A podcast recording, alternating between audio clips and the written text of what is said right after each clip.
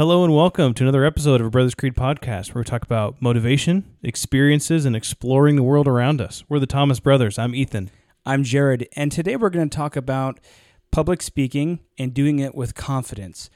Public speaking and the ability to speak publicly is such an important thing that anybody should be able to master. And there is such a fear out there about this. So we're going to talk about how to give how to give good speeches, how to talk with confidence when you're speaking to a large group or just with small groups or one or one on one, and how to capture attention of the room. So it's going to be a great episode. All right, let's do it. Let's do it. You can't climb the ladder of success with your hands in the pocket. We will not go quietly into the night. They tell me you're a man with true grit. I am the one who knocks. Don't ever tell me what I can't do, ever! That's how winning is done.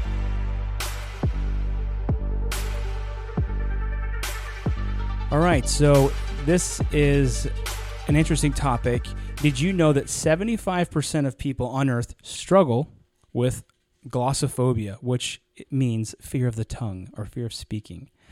Uh, it also kind of has to do with other social anxieties that are mixed into that. Uh, and that is according to the National Institute of Mental Health. Um, some even claim that people are more scared of public speaking than they are of death. So I, I couldn't quite confirm that, but I, I did hear a lot of people say that on a lot of the research I did. Uh, so interesting that people have such a fear about public speaking and where that stems from. You know, I think sometimes it stems from people don't want to be embarrassed. People don't want to Be judged. be judged. People are afraid to put themselves out there and be vulnerable because eh, they can be mocked very easily. But you'd think with the social media these days, people put themselves out there so much that it's kind of like you know you- you're you're fine putting yourself out there on social media and you know doing whatever crazy thing you're doing, but you're not. But you're afraid to go stand up and like speak about something you're passionate about. Yeah, well, I think I think it's that that immediate response, right? That um, I I don't know. It's like the pressures. It's not like you can press send and then just like forget about it. Yeah. Yeah. So So that is a good point. You know. So, um, yeah. So, Ethan, you're gonna you had you were gonna start us off with seven elements of public speaking. Let's talk about that. Yeah. So uh, when I was kind of researching into this and um, kind of planning it out, my my mind went directly to okay, well, you know, if I want to be good at public speaking, then I need to understand what public speaking is. And so I kind of was digging into it, and and, and there's seven elements to public speaking, and we'll just kind of walk through them and talk a little bit about each one. But um, number one is the speaker, right? Um, the success of the talk is based off of the credibility, the preparation, and the knowledge of the speaker about the topic. That's basically the whole thing, right? The responsibility is on you. It's, I mean, if you're talking to a group of people, they don't really, maybe they might feel an obligation to listen, but the responsibility is yours to try to present something to them that they can understand and and uh, accept. So, uh, I think that's a that's a super powerful one right there. That is something that I have a whole section on here. I wanted to talk about from the the Wolf of Wall Street himself, Jordan Belfort. He talks more specifically about that, and maybe I'll share that later on in the in the podcast here. But having establishing credibility, right? Mhm. What's that guy on YouTube where he's always like, he's always like, "Oh, these are my Lambos in the background," and he would like rent out an Airbnb and rent out these Lamborghinis. Uh, was it it like- something Tai Lopez or something yeah, like yeah, that? yeah, yeah. That was it. And Here I am in my garage with my Lamborghini. yeah, you see all these books behind me. Yeah, this is this is how much I research, and all of it's just like a rented Airbnb. Thing is that that guy, he in his videos, what he does is he establishes the credibility right away with the with with that. Yeah, this is uh, this. You know, he shows his stuff. I, I sold a million dollars in my business. So he auto so his videos are kind of built that way to convey first of all credibility, uh, Yeah, preparation, and then some of the other things that uh, yeah. Jordan oh, this, Belfort talks this- about this- later. Yeah, and, and knowledge was one of the ones too. Oh, you know, he's read 150 books, and he must, you know, be really knowledgeable. Which I maybe he was, but So uh, almost like if someone is, is trying to establish that credibility and someone is trying to establish uh, their uh, dominance or, or per- I would almost be a little, especially nowadays, I would be a little bit cautious uh, about that. You know, with Tai Lopez, it was all facade, Yeah. and, and I guess he used that facade to get to a place where he, it wasn't a facade. Yeah. I mean, He faked he's it made a lot of money. faked it. He faked it until he made it literally. But I think that it's there's so many scammers and pranksters out there that are like, oh yeah, you know, come follow me. Side story uh, that has to do with this. I worked when I was working at my old job. There was this guy who was working there, and the guy was an absolute fail. Like he was doing another job while he was supposed to be doing his job uh, at my old company. He he was doing his a side gig. He had a side. He had his own. He would bring in his personal laptop, and he had a, a third personal monitor at work. And he would be working on his personal laptop on his that was connected to his personal monitor with a separate keyboard, separate mouse, most of the day. And then when me and another buddy were like, "Hey, what is that monitor for?" Or he would quickly turn it off and say, "None of your business." If I got up, stood up, walked to the bathroom, he would quickly turn off his monitor. And so we're like, whatever. Eventually, this guy ends up getting laid off uh, in this big layoff that happened, but he didn't tell anybody about it until like the last day. And he's like, oh, yeah, they did it last minute. But really, he got laid off with everybody else that, that was like laid off that time, which my buddy was laid off at the same time. And so it was kind of weird because my buddy was like, all he knew that this guy had been laid off, but the guy didn't admit to it until like the day before. He's like, oh, yeah, they just laid me off last minute. Anyway, so after this guy on LinkedIn, he creates this profile of him and he's like this guru of like personal finance. He he got into some kind of MLM sales company type thing where he like he's a consultant and he'll help consult you on your finances. It's like not not, not like a legitimate financial advisor, like a multi-level marketing financial advisor. And he tried to badger my buddy. Gee, oh, where, where, what's the condition of your finances? Let me help you out. I'm, I'm a What are your goals? yeah, and he's like, dude, I know. You, he's like, I have no I interest know. in anything. I know your work ethic. I, yeah, I know exactly what you're doing, and you have absolutely no credibility. Like you're the most dishonest person I know. And so sometimes people will try, but if you look at his LinkedIn profile, and he, my buddy sent me a screenshot. I'd not, I wouldn't dare look at it because I don't want it to show up that I looked at his LinkedIn profile or that I had any interest in him at all. But uh, and it's like the most fancy LinkedIn profile you've ever seen. It looks like he's you know got all these credentials. He's like, yeah, I worked at the I worked at the bank and I did all this stuff and I'm so awesome. And people, you can make a resume look whatever way you want to. You can bend it to whatever you want. And I was just like, man, you got you got to be cautious about people's credentials. Yeah, but if you're aware of maybe the their history or their credibility, you've had experience. Yeah, and especially in that industry. Uh, one more thing. Sometimes I do consulting in that industry, and as one of my side businesses. And when you're looking at the the CEO of a company, I have to look at what their prior companies were, because a lot of time these CEOs will be from prior companies that went bankrupt. They would have multiple failed companies that were busted or shut down for fraud, or that they were at a prior company who was engaging in fraud and they got shut down by the F, uh, by the governing U.S. like regulatory bodies, and so you know you got to know some people's history sometimes before you jump into bed with them. I guess you could say. Yeah, I mean that makes complete sense. So Sorry for the tangent. Go no, ahead. that's fine. That So, so, so the first one was a speaker, right? We talked about that, and actually we get down. We talk a little bit more, more of that in another one. So the first one's a speaker. Second one is the message. Um, the speaker should deliver this message in a clear way, which reaches the listeners. Uh, third is the channel. So that's basically the communication channel. What are you? Um, what is making this conversation possible? Is it over the phone? Is it on Zoom? Is it uh, at church in front of a congregation? Is it at a conference where you're standing in front of an auditorium? So that's the or channel. over a Zoom meeting. Yeah.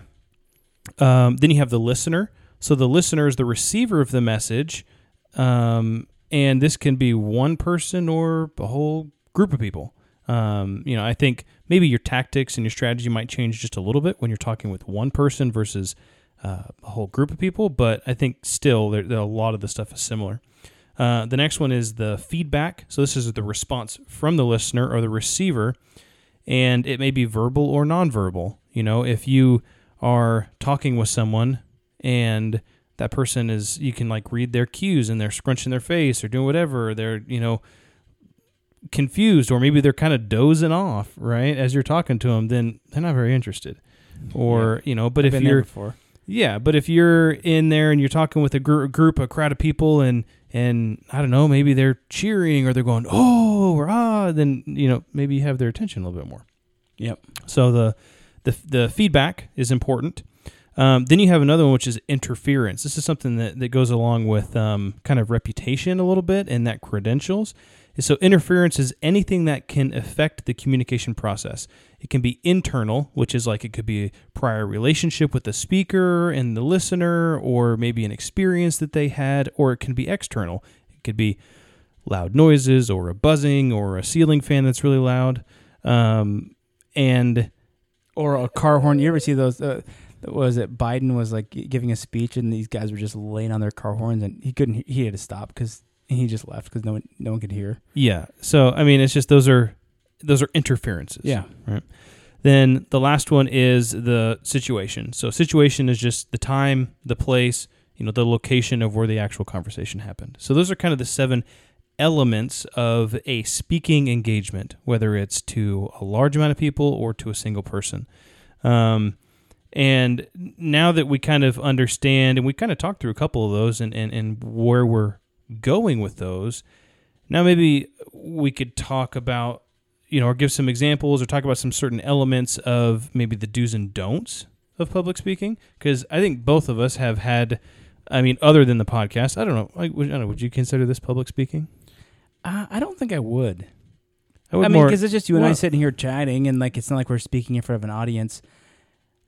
I will say that after being on the podcast and uh, after listening to myself over and over again and editing all these different things and trying to edit out ums and yas and nos and, and kind of that filler, Oh that yeah, there's a lot fluff. of filler words. I think if I compared maybe this episode to one of our first episodes, hopefully it's a little bit better. I think if I compared this episode to maybe three episodes ago, I'd probably better. Because I'm more cognizant. I'm like, wow. After doing all this research, I'm like, wow, I do a, a lot of these things, Yeah. especially with filler words. So what are some of the things? So some of the things I maybe let me talk about some of the how tos. Uh, one is not getting psyched out. Uh, you have to kind of prep yourself. Oh, some would say that act like you're speaking one on one to somebody. I've almost sometimes when I've been in public speaking or when I'm speaking in public, I almost have to get a little bit mad. I get a little bit like the Hulk, you know. I get a little bit angry, and What's the trick? I'm always angry. yeah, exactly. Once you get a little bit angry or a little bit mad, and this is a personal thing. I haven't found this found this anywhere. This is just kind of me, I guess. But I get a little bit angry, and I get a little bit like I'm gonna tell them what you know. And I, I don't want it to, to come across my speech, but I get a little bit angry at that to embolden me. To to that takes away the fear of of speaking so that when I get out there, I'm just like I'm gonna lay it out and I'm gonna I'm gonna give it to them. Even though I don't present it like that, I may I might give the talk in a loving way, but to kill the nerves It right helps, off it the helps bat, you to overcome those nerves. overcome the- That's that's something. Mo- most of I would say my public speaking engagements are church related. Um, you know, speaking to a congregation of 100, 200 people is is pretty common. And um, I also have you know work things where I'm, we're speaking at work, but maybe those smaller engagements than that. But um, I feel the same way. And typically, what I do, and this almost happens every time, is I when I get up there, I'm sitting, and we're, we're kind of they're starting the meeting, and I'm I that nervousness. I'm pretty calm going into it because I know I'm prepared. But then it's like that ten minutes before, that nervousness just builds, and it kind of builds and builds and builds, and I have to like just just stay as calm as possible, and I I, I just kind of like take some deep breaths and everything.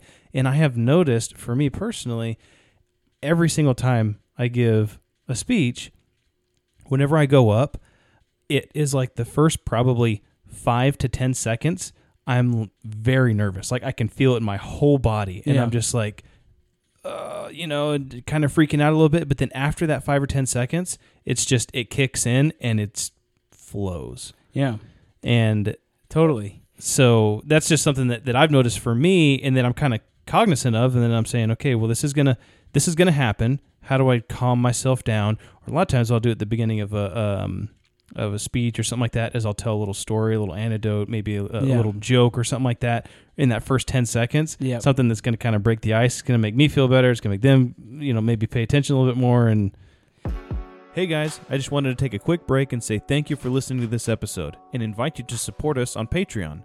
As a loyal supporter, you will get exclusive access to two additional episodes per month, which are not released to the public. You can find the link to our Patreon page in the episode description. Let's get back to the show.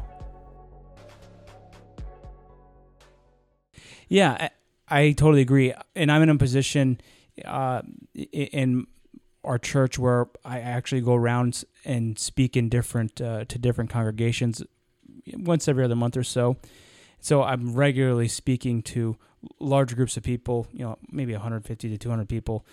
And like you said, but for me, sometimes you get those nerves. For me, being prepared is super important. Uh, if I'm prepared, then I don't have to be thinking about oh well, uh, reading or anything like that. I just know what I'm going to say.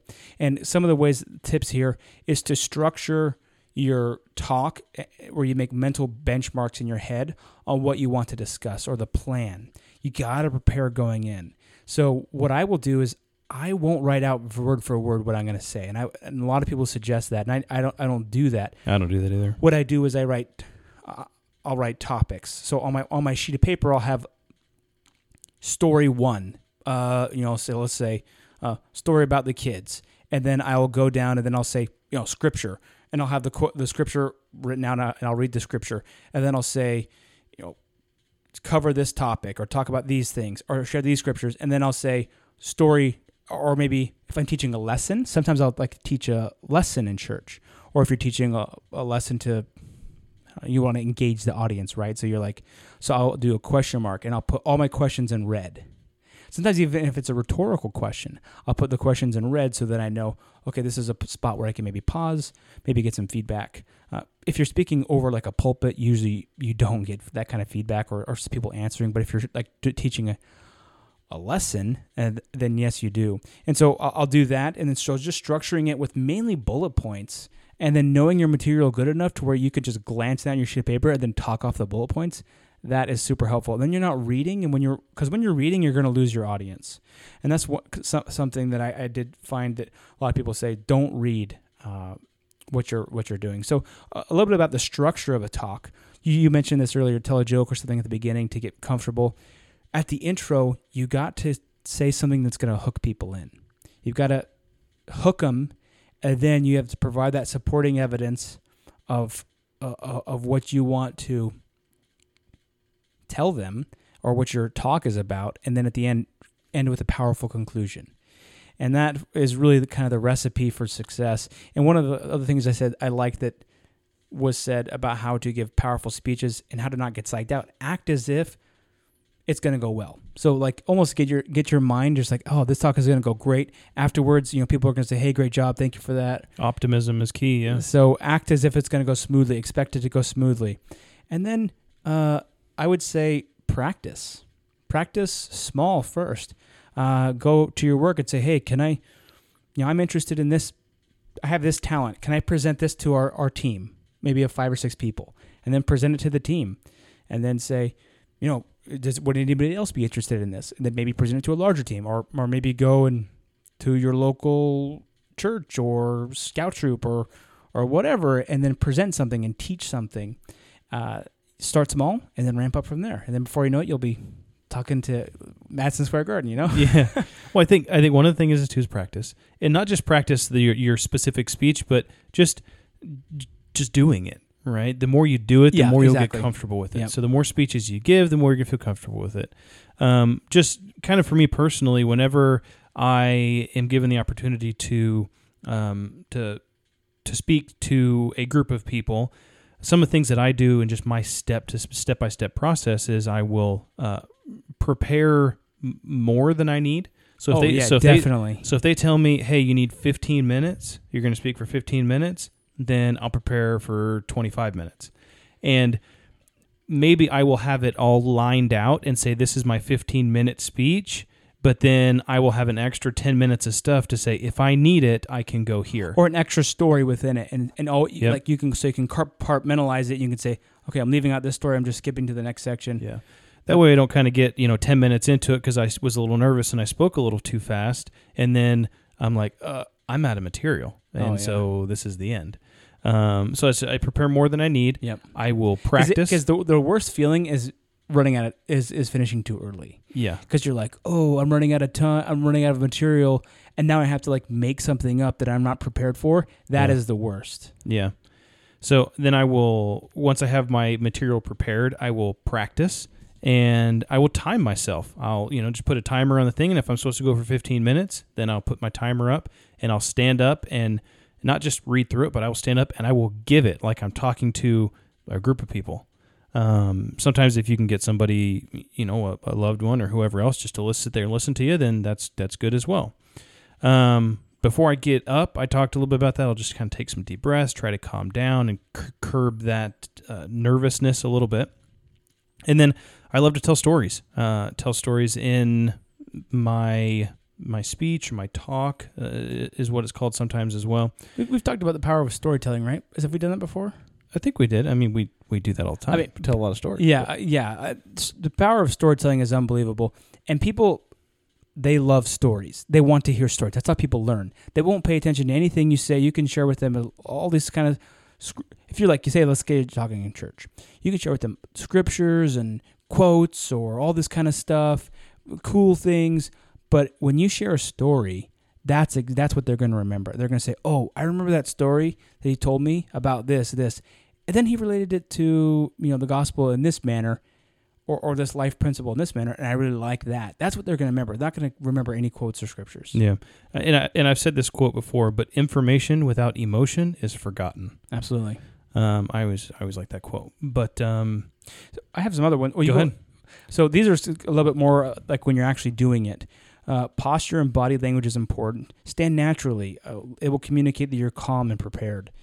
Pander to the audience. You kind of mentioned this about if the audience is you know r- you know squint, they're like their eyebrows are scrunched or how would you call this? Ruffled eye, Furrowed brow. Furrowed brow. If they have a furrowed brow, you think you're like, oh man, I'm saying something. So maybe you can adapt. If, if it's or situ- somebody's booing you.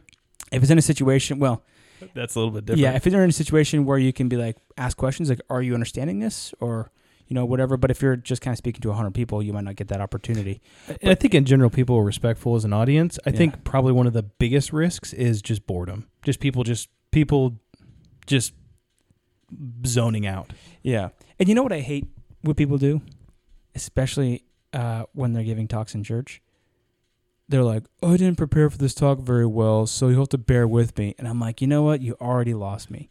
You already Yeah. lost me. In you told me that you didn't care. Five seconds of your talk, you already lost me. Now I don't care what you have to say because you already told me you're poorly prepared. And why would I want to pay attention to someone who's poorly prepared? So, um, That's that's a great point. so that that's just that wasn't on my list, but that was something I just thought of. So don't make statements sound like questions, and this is just something generally when you're talking uh, on work calls.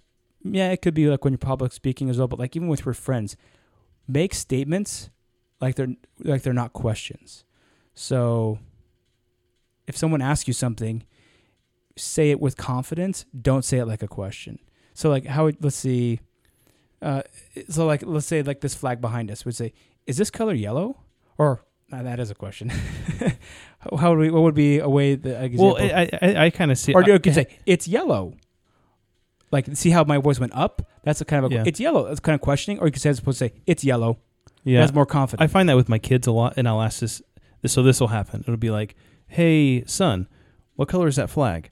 And he'll go, "Yellow," and I'll go, "Are you telling me, or are you asking me?" yeah, exactly. Like that. That's. Are you telling me? You asking me? He goes, "It's yellow." Okay, great. You're right. Yeah. You're perfectly right. And so it's just it's it's things like that all the time. Is uh, you say things like you don't believe yourself, and then it's, well, "Are you telling me or asking me?" Yeah, I'm, I don't. I don't believe you. Whichever you're doing. So yeah, so just changing your tonality is important.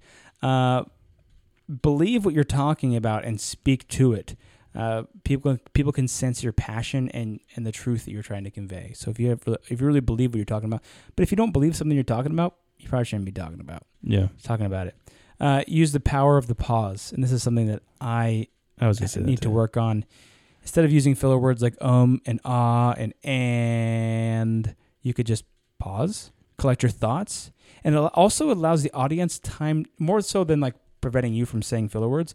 It allows the audience time to think about what you've just said. I love using the power of the pause to recenter someone's attention on what I'm talking about. So let's just say for me, this happened actually last Sunday. Somebody was speaking, and I'm sitting there. I've got four kids, so I'm trying to, you know, draw a truck for this kid on this tablet, and then I'm trying to help this kid put this sticker on this thing. I'm trying to, but at the same time, I'm trying to pay attention. So I'm I'm I'm listening, right? But I'm I can't just like intently be staring at the person that's talking. And I, I was listening or whatever, um, but the person that was talking, they were just talking, and then all of a sudden they stopped talking, and it just went silent. And that just that little two seconds, three seconds of silence caused me to look up to see what's going on. And I looked up and I refocused on the person that was talking and then they started up again and, and I was I was back with them. Yeah. And that there's there's I, I like to use that all the time when I'm talking because if someone's on their phone or if someone's not paying attention or whatever else, you just if they stop hearing you talk, if they hear you stop talking, then they're going to look up because they're going to think something's changing or that they need to pay, you know. Can I, tell you, can I tell you a funny story about that? Sure. So that happened to me one time.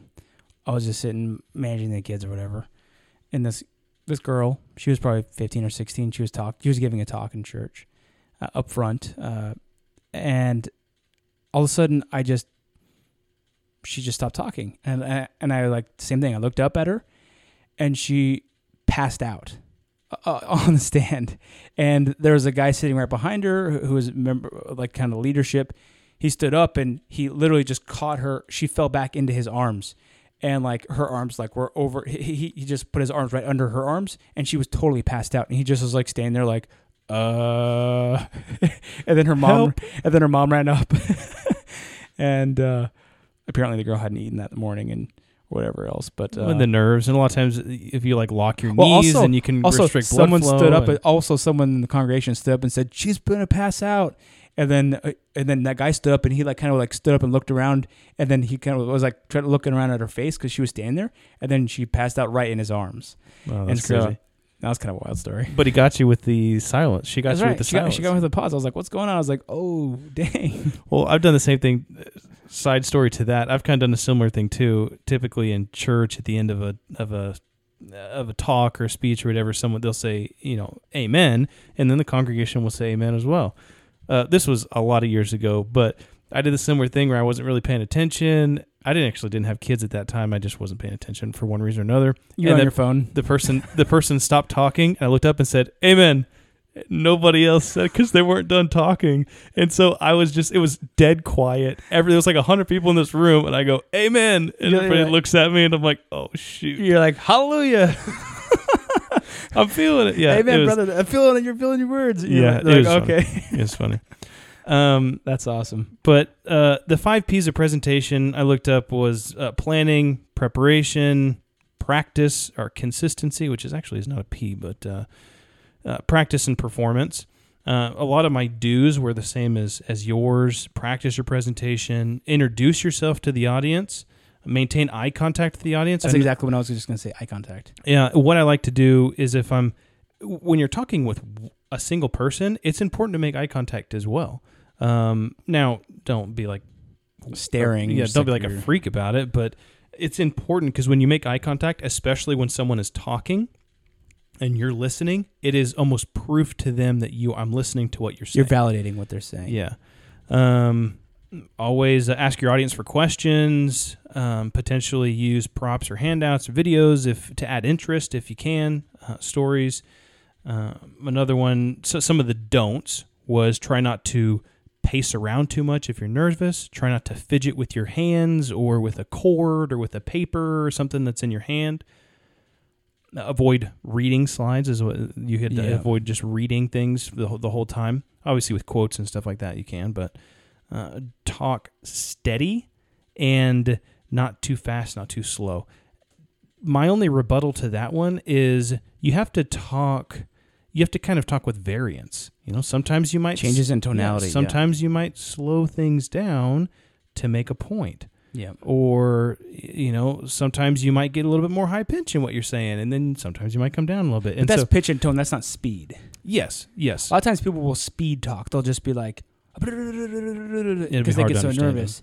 And what honestly, sometimes for me, not so much anymore. But when I was first at, in my career, I, I was doing cold calling as like a like a financial sales rep. I was a we were, we were selling our our managed option strategy to these to financial advisors. so, you had I a was script right out of school. No, I didn't have a script. My, my I built my own script, and so I was right out of school.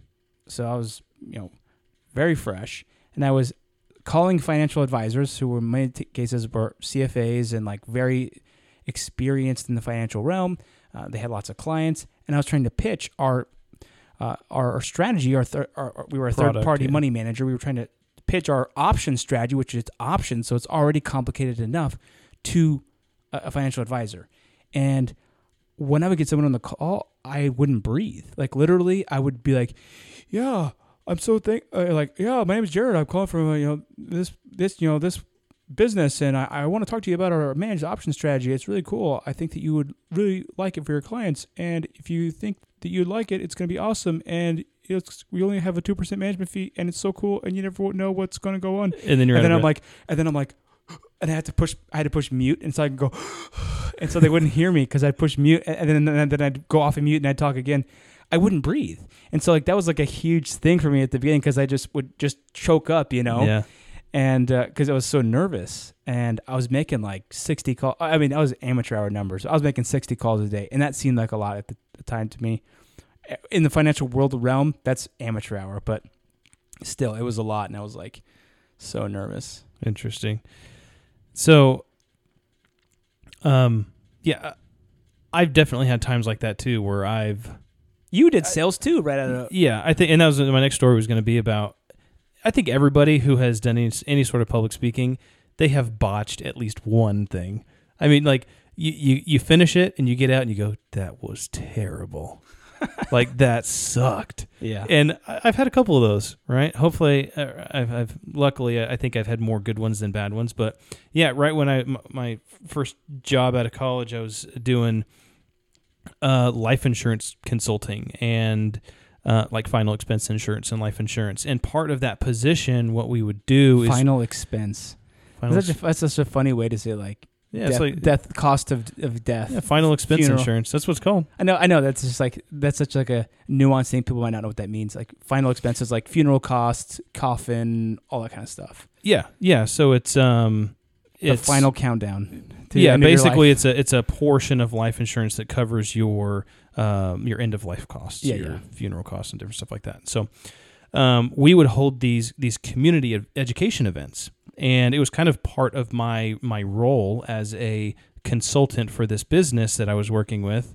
Um, that I held these community events, and we had like over a hundred people come to these community events, and a lot of the people they are you know in their 50s 60s 70s like they're very educated people or they're very uh, you know well-to-do people.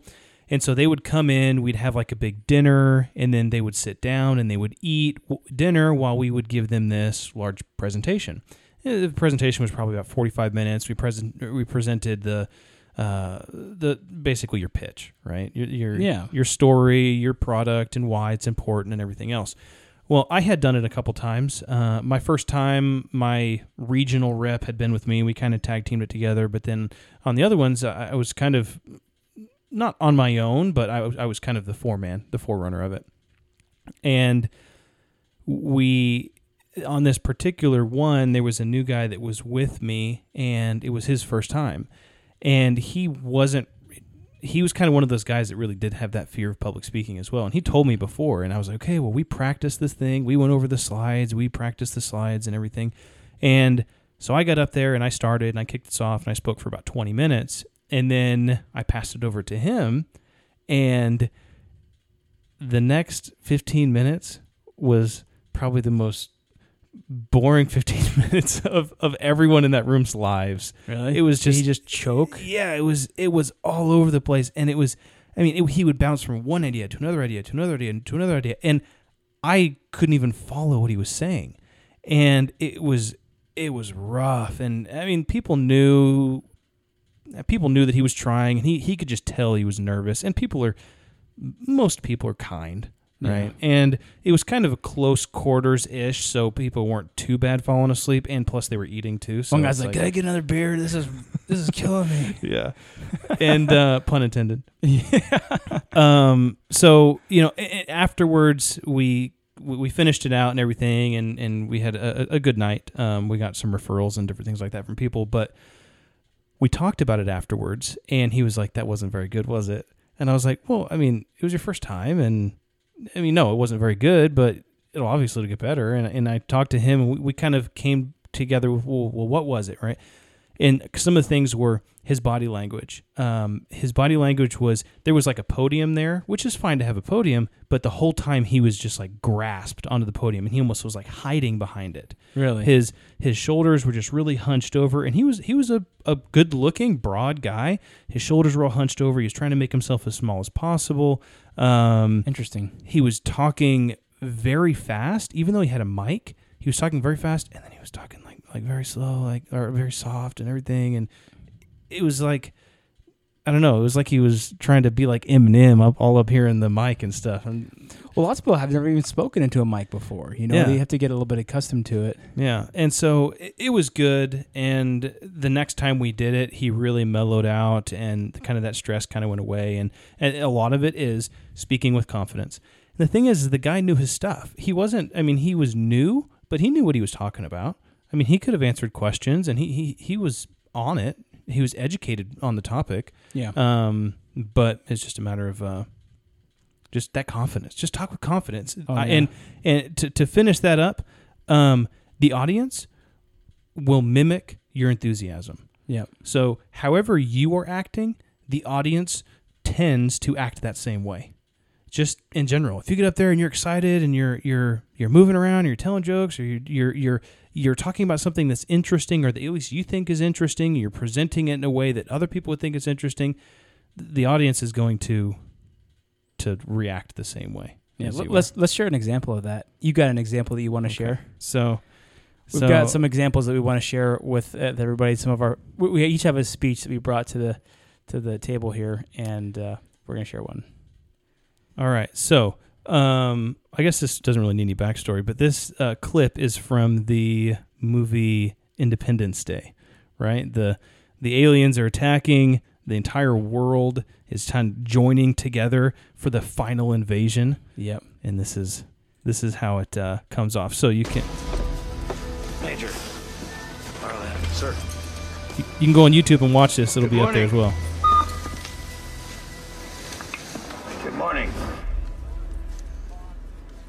In less than an hour, aircraft from here will join others from around the world. And you will be launching the largest aerial battle in the history of mankind. Mankind, that word should have new meaning for all of us today. We can't be consumed by our petty differences anymore.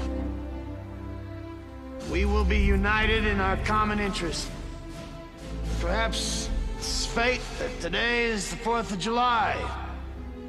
And you will once again be fighting for our freedom. I just got chills. Not from tyranny, oppression, or persecution, but from annihilation. We're fighting for our right to live, to exist. And should we win the day, the 4th of July will no longer be known as an American holiday, but as the day when the world declared in one voice, we will not go quietly into the night. We will not vanish without a fight. We're going to live on. We're going to survive. Today, we celebrate our Independence Day. Yeah, so uh, I love that speech. First of all, if you don't love that speech, you're not an American. We will not go quietly into the night.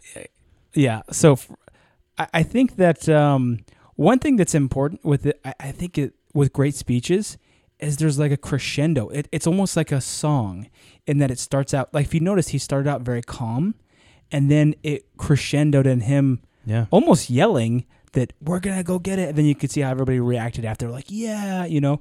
So that that's The kinda, music helped. In the well, background. the music helped in the background, but it but that's his voice went that way too, and like you said, the audience mirrored his passion and Yeah. his dedication. and that's the word I would use, right? His passion. He, uh, that really, I mean, maybe I don't know. In the movie, it didn't go into this. Maybe he did prepare that, but you know, obviously it's a fictional thing. But it might have just been off the cuff. But whatever he he was speaking with passion, he was speaking with confidence, and it that yeah that build up and that confidence. I mean, it, I, I love that speech. I actually I still get chills every time I listen to that. Yeah, me too.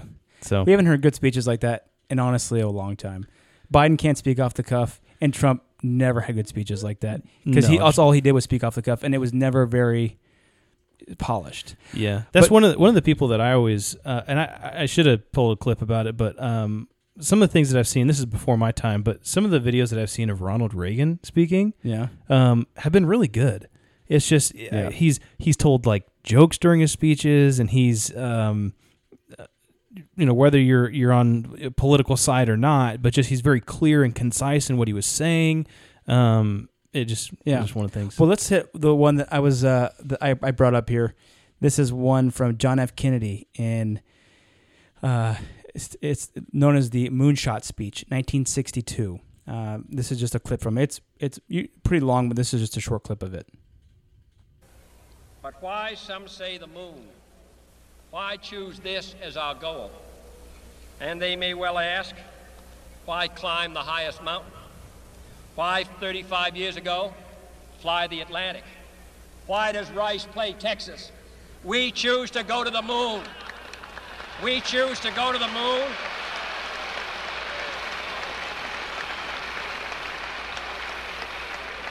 We choose to go to the moon in this decade and do the other things, not because they are easy, but because they are hard. Because that goal will serve to organize and measure the best of our energies and skills. Because that challenge is one that we're willing to accept, one we are unwilling to postpone, and one we intend to win. So, for me, that that speech is it, it kind of influenced me a little bit. One, I, I think that if you listen to that, he made a joke. He said, you know, about Rice University playing Texas, and everybody started laughing. And he actually it kind of it kind of shows his uh, savviness around speaking. He paused and he said, "We choose to go to the moon," and then everybody started laughing. And he said, "We choose to go to the moon," and people started la- kept laughing. And so he just kind of paused for a minute because he didn't want people to laugh he didn't over want his people to statement. Oh, laugh over his next statement, which was, "We choose the moon to go to the moon because it is hard." And uh, so that just kind of shows his his savviness around public speaking and where and the, the timing matters. Uh, and so, uh, for me, that speech, you know, just the context of that's the the content of the speech in doing things that are hard, just because they're hard. Uh, that was part of the reason why I decided to do my master's program uh, in, in data science because uh, that was one of the things that was extremely hard for me. Uh, is programming and coding and all this kind of stuff. And I was like, you know what? I want to do something that is challenging. I want to do something that is hard.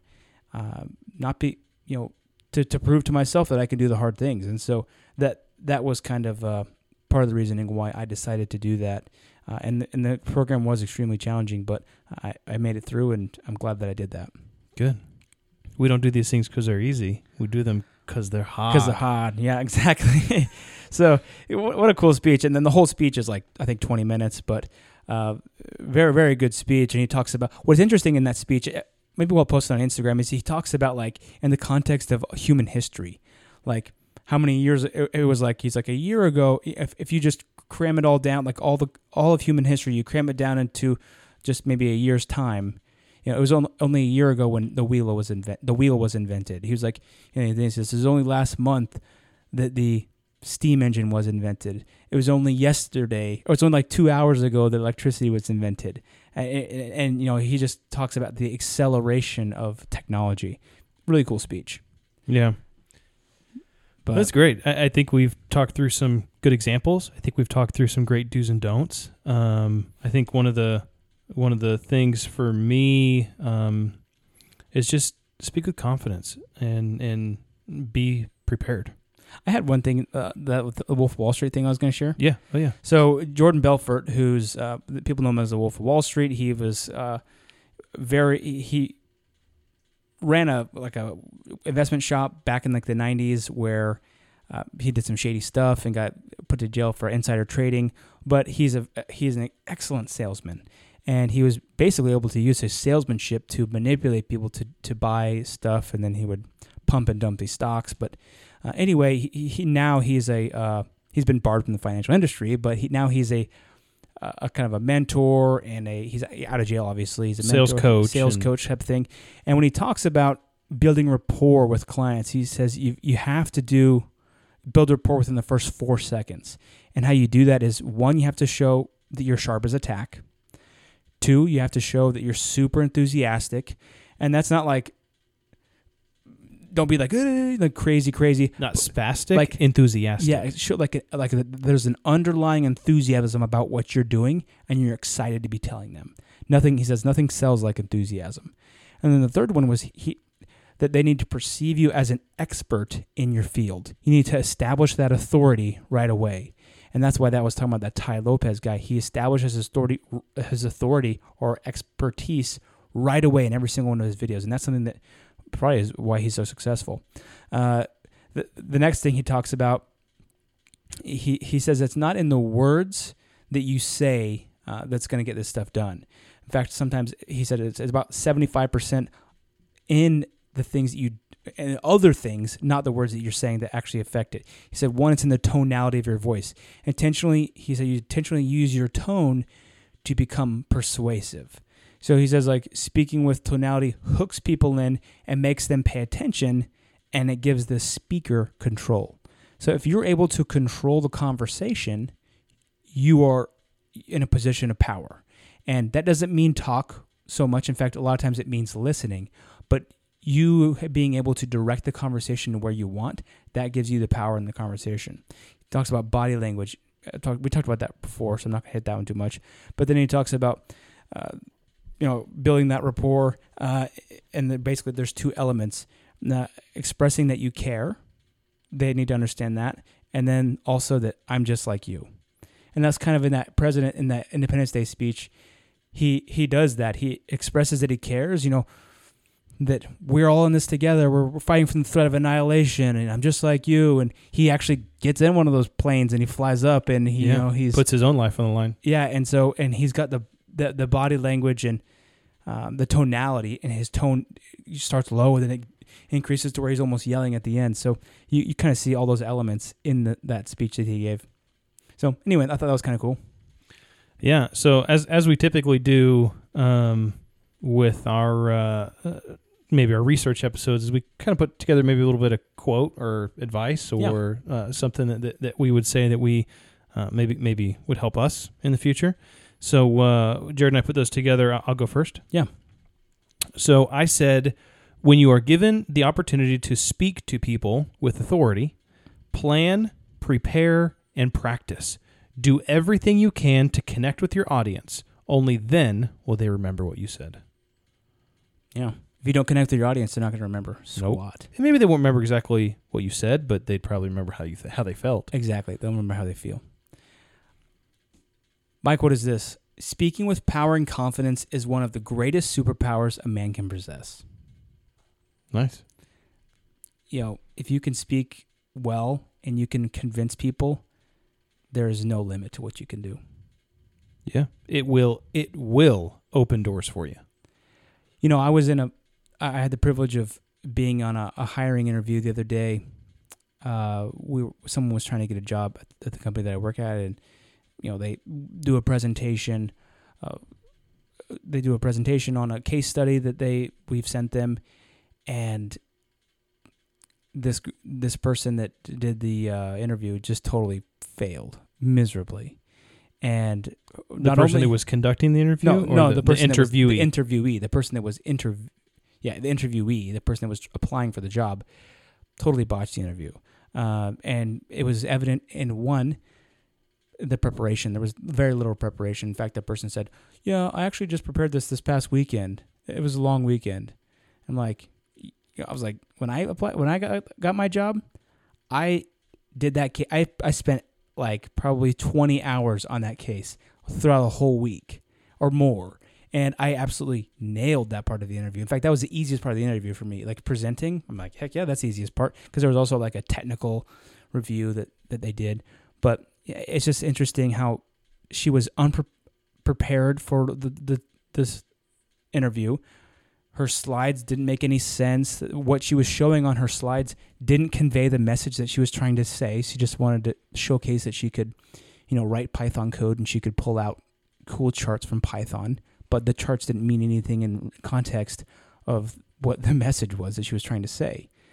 So she just got all tangled up in herself because she didn't know what she was saying. She didn't know why she had put a chart on the deck. Maybe she was qualified, but She was- the presentation She wasn't. didn't. Yeah, she she had the technical skills definitely, but she did not have the pres- the presentation skills or the, the communication skills. communication skills to, to do the job, and that is so important. I mean, I'm just like, man, if you had practiced more, if you had had somebody look at your deck, if you had ran someone through these things, you would have had the you would have had a new job now because it was the final round. But you know, it, it's definitely impactful. And if you're sitting there right now, it's like, oh, I, don't need this help. You're joking yourself because you absolutely do need this help. And uh, even we do. Uh, everybody does. You can always get better at doing this, and the more, the better you get, the more powerful you become. Yeah. And I guess last thing to go along with that, um, if you haven't listened to it, our episode Confidence versus Arrogance. Um, that is one where we talk about uh, basically maybe too much confidence. Was, Right. that, was that a loyalist It, episode? it might have been. It actually was a Patreon episode. I think Yeah, it yeah. was. Yeah. So if you want to listen to that episode, it's really cool. Go to uh, our our Patreon link in the description. Uh, for five dollars a month, you can join our, our loyalist program and get two extra episodes a month where we talk about really cool stuff and then all the ones in the past. So Oh, and all the ones- arrogance versus confidence, confidence, and everything else that goes into it. But uh, yeah, but just just build that confidence. Maybe that confidence is just self confidence, and it'll it'll it'll show through. It'll show through. Just Absolutely. be calm. calm, cool, and collected. Well, this has been a, a excellent one. I've I've had a, a lot of. I've I've loved looking at this one, and I feel like I've said a lot less, a lot fewer ums and ands in this one than I than I have previously. So I'll try to continue that trend. Yeah, yeah. This definitely was good for me as well. Uh, definitely something that I will take a lot of these points in my own life. Well, thank you all. Follow us on socials. We usually post something every single day about the episode we've just done, and then we just share kind of general stuff about our lives. Um, post Yeah. stuff about what we're doing with the kids or whatnot. So we're also on TikTok. Ethan's our TikTok master here. yeah, on on all all socials, it's just a.brothers.creed. Uh, you can just search us, and you'll find us. So we'd love to hear your feedback and maybe what you're interested in hearing more about. So let's uh, thank you for joining and let's build that creed together. All right, let's do it.